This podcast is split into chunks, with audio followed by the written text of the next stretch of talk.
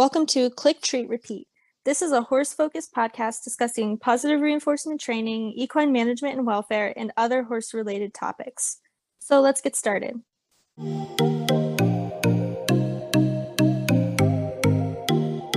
I guess maybe like another thing we should talk about that we sort of touched on is like, what if you don't own the horse or something like that and there's no people nearby. Like i guess what if you want to get involved in positive reinforcement but you like don't have a horse? Like maybe you just do lessons or you have a lease horse or whatever and either you can't do it or you don't know if you would be allowed to do it.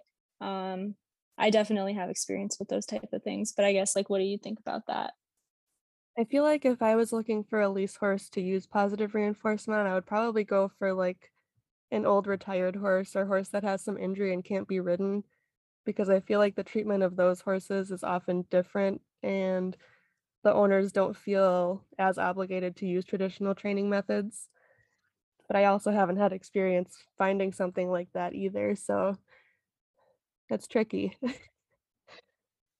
yeah, I think that's a really good idea and that's kind of like I mean my horses are kind of in that situation. They're not retired or injured or anything, but they're not like working horses really. They're not ridden and they don't do really all that much other than hang out all day. so um, I guess I'm not really in an environment where I'm dealing with like people doing things with them that don't align with what I would like or my beliefs. So I feel like I'm in a very fortunate situation that way. But in the past, I have definitely been in uncomfortable situations where I like wanted to do things differently but couldn't because of like certain rules or beliefs of, of other people who had more control over the horse. Um, and even in lessons with my own horse like with coco i remember being in lessons and not wanting to do certain things but not feeling empowered i guess to stand up to the person. Even though like this is my horse i'm paying for this time i should be like somewhat in control like i mean obviously yeah if you're paying the lesson instructor you're paying them for their expertise and their teaching but still if it's your horse you should have some type of control to say i'm not comfortable doing this or my horse is comfortable doing this but it, it is really hard when you're in those situations to kind of stand up especially if you don't have the ownership of the horse or the um like standing to really do that but i would say you just kind of have to evaluate your values and what's important to you. Like if you already have a relationship with a certain horse where you can't do positive reinforcement with that horse for reasons out of your control, then you kind of just have to ask yourself like what's the best option? Is the best option to stay with this horse and have to kind of compromise on the training or is the best option to move somewhere else and you know have to leave behind a community that you might like or a horse that you might like and have to kind of start over fresh um, but in a more like welcoming environment for positive reinforcement. So I think that's like there's not really a good answer to that question. Like I wouldn't say you should necessarily have to leave a barn or a horse that you already have a relationship with if you feel good there um, even if you can't practice positive reinforcement because there are still smaller things you can do to try to make things better or um, you know use like really light negative reinforcement or whatever but I definitely think it also is valid if you do want to leave that situation. Um, it's just kind of like personal choice. Yeah, I think ultimately it's going to fall on the person to make the decision, and it's up to them what they think is acceptable and what's not. But if you're unhappy in a situation, it might be better to move on and find something more accepting. If you're willing to compromise it, then it's fine to stay there. There's nothing wrong with using negative reinforcement, but if that's not where you're comfortable, I think it's okay to move on. Um, I think it can just be really hard to find those places where you don't have to compromise if you don't have the money or resources or whatever to like support your own horse. But I mean, you just kind of have to do the best you can. Like I'm thankful that I found a situation where I don't have to pay anything other than like the little things that I buy them like toys and whatnot, which is really, really great. But that was definitely not the situation when I had Coco. She was very expensive. But I think money can definitely be a barrier to finding like a really accepting, you know, place if you're kind of stuck in one spot. But you just kind of have to do the best you can. And I don't think we can really give much more specific advice than that. Yeah. Another idea I had another idea I had too was to reach out to a rescue for me personally, there's not very many around here, so that wouldn't be an easy option for me. I think the closest is probably like an hour away or more.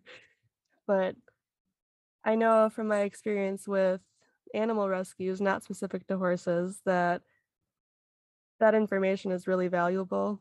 It's it really changes the life of those animals, and I feel like a shelter or a rescue might be more open-minded and accepting to new ideas because they need the help versus a trainer who has a very expensive, well-trained horse. They're not going to want to change how their horse is trained just because someone else wants to. It's a little different environment for that. Yeah, that's very true. And that is a really good idea.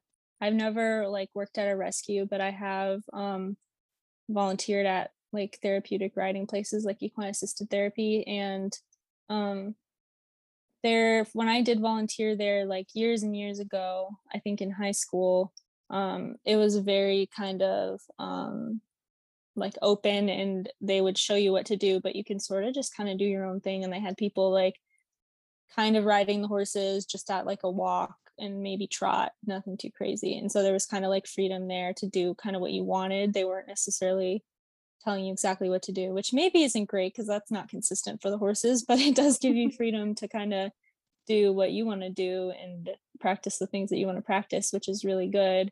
Um, and that place has since like changed management and I've just started working with them again. So it's a bit different now, but that's how it was back then. So that's the most most of the time I was there was back then. Yeah.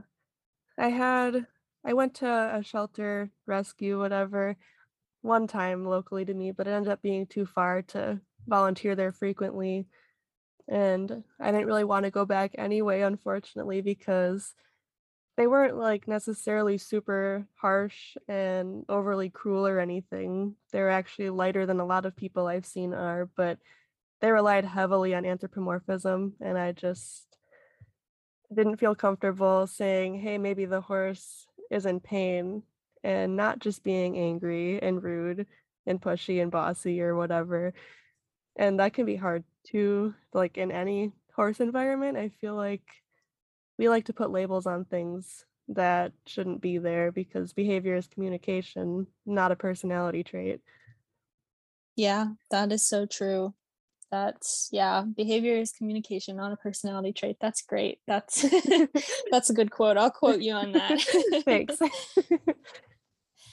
um yeah i totally agree. Um i think another thing that can be intimidating maybe is if you see like the videos and pictures and stuff online of people who are doing more like kind of advanced behaviors with like you know obstacles and like crazy equipment where if you're new to the positive reinforcement world you may not know what it is. Like even a target you might not know what it is let alone like more advanced type of things. And so i think like just kind of i guess a reminder that like to do positive reinforcement you don't really need anything. All you need is a method of reinforcement and like you know ideally maybe a bridge signal but you don't even really need that.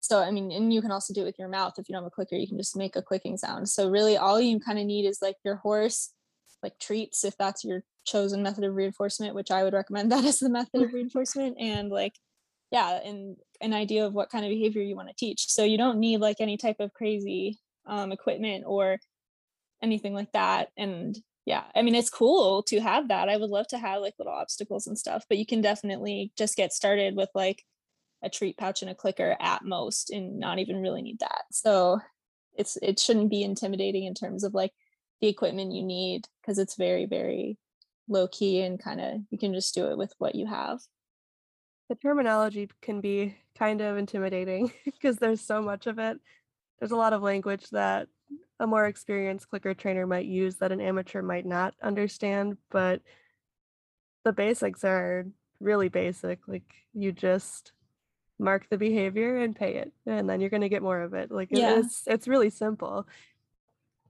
yeah and i think like in general we already understand that concept because it's how like partially how we learn too like you know if you get a reward for something you might do it again like if you i mean even just like if you study really hard for a test and you get an A or something, then that's kind of like the A is rewarding you that you're going to study more. Like when we get a positive result, we we continue that behavior and do it more. So I think it's definitely something that comes easily to us to understand, but we just have to kind of maybe unlearn other things that have been taught in the horse world. And I think that's also somebody mentioned on I asked like a little survey on my Instagram that was like, what was the hardest part of getting started with positive reinforcement for you?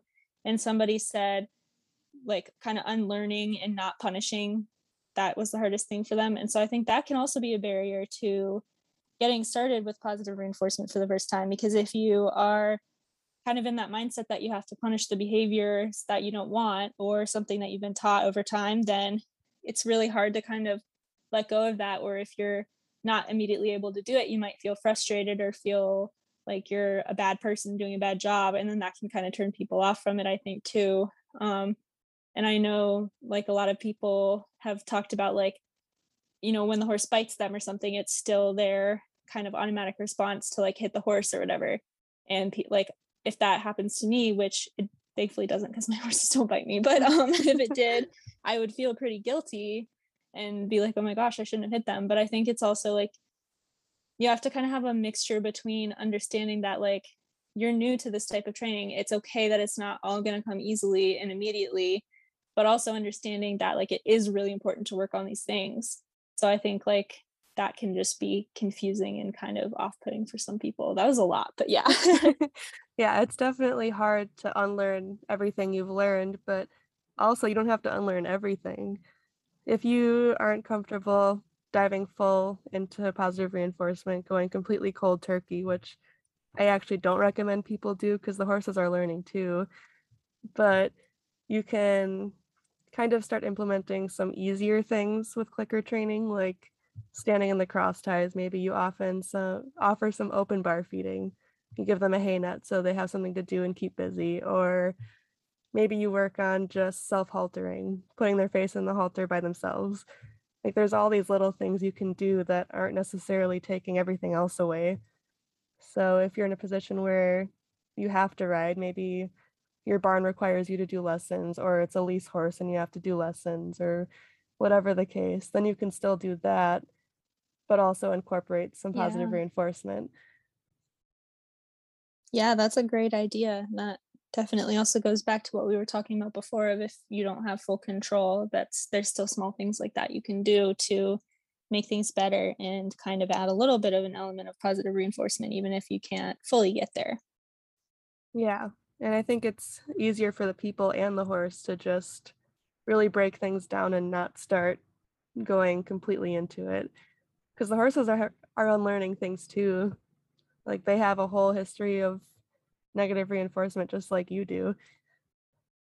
Yeah, that's really true, especially if you're working with the same horse too that you previously did negative reinforcement with. If there if like one day you were doing like a lunging session with a whip and then the next day you come in and you have a whip with a little foam thing on the end and you want the horse to follow it like a target, they're going to be like, "What the heck? Yesterday this was like, you know, chasing me around, telling me to run, and today I'm supposed to like touch it or something like i think it's totally fair that they they need to kind of go slowly and, and not be um rushed into it and also understand the associations that they have too like you said because they're unlearning um and like if they have an association with a certain object maybe don't like immediately reuse that object um for something with positive reinforcement without like putting effort into like you know counter conditioning it and just and yeah like i just think that you need to kind of keep those things in mind but my horses hadn't seen whips in a long time so i just went ahead and used the whip as the target and it went fine but like i just think it's something to keep in mind.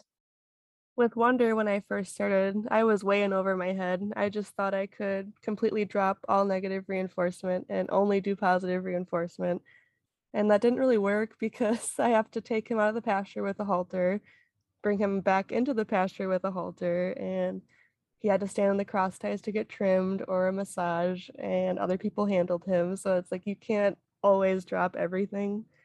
If you have a huge open pasture and you feel comfortable doing that i mean you can it's possible but i think it's easier for the horse and the person to start more slowly if possible. Yeah, I definitely think that's true. I think with Coco, I like I went too fast into it, but also not. Like I feel like I didn't I didn't really think I was doing positive reinforcement at first. I just would show up to the barn and open up the barn and she would just walk in from the pasture like you know I wouldn't put anything on her like no halter or anything. She would just come right in and she would stand like kind of in the cross ties, not attached to the cross ties, but like where the cross ties are and then I would like feed her treats and groom her. And I'm like, oh, I'm just hanging out with my horse. And then in hindsight, I'm like, oh yeah, that was positive reinforcement. She came in and I gave her treats and then groomed her. Like it definitely was, but I didn't really like that was just sort of where I was like, okay, I'm done doing traditional training. I don't really know what I'm doing. I'm just doing what feels right and just kind of hanging out here. And the environmental setup was really good for doing that because the barn could close and was attached to the pasture. So there was no way for her to escape. Um, like if she wanted to leave the property, she couldn't do that, but she still came in voluntarily and would like stand in the same spot. So she I definitely trained her to do that by reinforcing it and did not know, but yeah. yeah, my barn setup at the time when I first started was actually pretty nice too because the stalls were connected to the arena, but there was a door in between that you could close. And then the arena was attached to I guess like a path to the to the pastures, but it was also fenced off. So I started just bringing Wonder into the arena and unhooking his halter, and if he left, he left, and he left a lot at first. but, but, then he would just go wait by the pasture to go back in. So it wasn't like was, it's okay. but it wasn't like I yeah. was putting him in danger or anything. He was still enclosed and he couldn't get away, but he could leave if he wanted to. Yeah, that makes a lot of sense. I think that's probably a decent way of getting started. You definitely want to give them choice, but not like enough choice where they can escape and like get into the road or something. That's not a good idea. no, definitely not. I mean, if you have to work on yes. a halter and a lead rope to start out, maybe you can't get them away from other horses any other way. That works but then you have to be really mindful of their body language and when they might feel uncomfortable. Yeah i think that's that's very true. Um and whenever i use like a lead rope i make sure i'm not using it to pull or really intentionally use any type of pressure. Like i'll i'll have like a cue or a target or some other way of asking them to move and then the lead rope is just kind of there as a um I guess safety net if something goes wrong. But obviously, if you haven't taught like targeting or like a walk on cue or anything, then that might not work. But um, I do think like if you have to use the lead rope for safety reasons, it's totally okay to just kind of put that there and have it as a safety net and you know just put it over their neck or hold on to it if you have to and not not pull on it um and use something else but i like to put it over their neck if possible as long as they're not going to step on it because like you can grab it easily if you're nearby them but you don't have to like hold it while you're also trying to hold other stuff. And then it just gets complicated if you have to like have a free hand to hold the lead rope. And if they're like just following anyway and it's just there just in case like you don't really need to hold it. And if you're holding it you're probably putting some type of accidental pressure on too so. Yeah a common thing in the dog training world is uh, to use the leash as a seat belt not a steering wheel and I like to use Oh, that with the horses too, because their brain should be the steering wheel, not the equipment they have on them. Yeah, that's definitely true. Whenever I was at work, I would like literally have to pull the horses, like using the lead rope as like a physical pulling thing. And it was just not good. Like they, if anything, it should just be like a very light pressure and they'll just come with me from that. Um, like good negative reinforcement. But yeah it definitely you know in no situation whatever type of training you're doing should you be like literally having to pull the horse to like get them to move unless it's like a literal safety situation like you need to get the horse out of the way for like them to not get hit by a car or something Yeah, I agree. And too often we use it in ways we shouldn't. yeah I mean, I think it's hard when you have a tool that gives you power to not like use it to the maximum of its power. Yeah, definitely. And that also ties back into the unlearning because that stuff does become habit when you do it for long enough. Yeah, it really does. Yeah, I don't know. I don't really have much more about this topic, to be honest. I guess I would just say, kind of as a last type of thing, um, don't rush yourself. Like, make sure you start slow, kind of like you mentioned. Um, and remember that for most people who are just doing this as a hobby, like, it doesn't need to be about quick progress or about you doing it amazingly and like really great results happening immediately. Like, it's really just about trying to create like a mindset shift and slowly kind of getting into this. And I mean, I'm about a year in and I haven't made as much progress with my horses as I would have liked um, due to just me being busy working with three horses at once and also me having to learn a lot during this year and um, learn how to work with different types of horses and you know different skills and things like that so like I haven't necessarily gotten as far as I originally thought I might by this time, but that's okay because I'm just doing this for fun and I'm doing it to bond with the horses and improve their quality of life. And so I would just say for like most people, especially if it's just a hobby, don't worry too much about the like progress you're making. If you're having fun and the horse is having fun, then you're already doing better than most people. So I agree for sure. I mean, ultimately, it should just be about building up a relationship that's based on trust and communication and understanding each other and we all got into horses because it's fun not because we like being stressed and angry all the time so i think bringing that back is is something we should all be trying to do even if it's not like i said before if we're not using only positive reinforcement maybe we still ride as long as we're trying and everyone is as happy as they can be in that situation i think it's it's fine. There's nothing wrong with that. And taking time is good for sure, like you said. Because there's so much to learn. Even the people that are like the highest they can be right now in the training field still don't know everything. You can never know everything. Yeah, that's very true. And that's part of what's so fun about it is that you can always keep learning more. There's never a time when there's nothing left. It can be a lifelong journey that you can always keep working on. And I think that's could be intimidating, but I think it's also really cool because you can just continue building on it and getting better. And I think that's the goal. So yeah. yeah, I find it motivating, but I can also see how it would be kind of scary.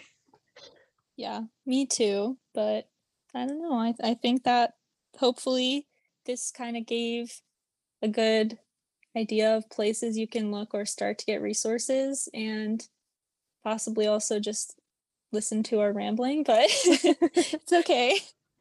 I mean, it kind of turned into what to do if there's no trainer to how to start on your own. So, I mean, I guess it goes together. Yeah. All right. Yeah, I guess it does go together. Okay. Well, I think that's all I've got. Thank you.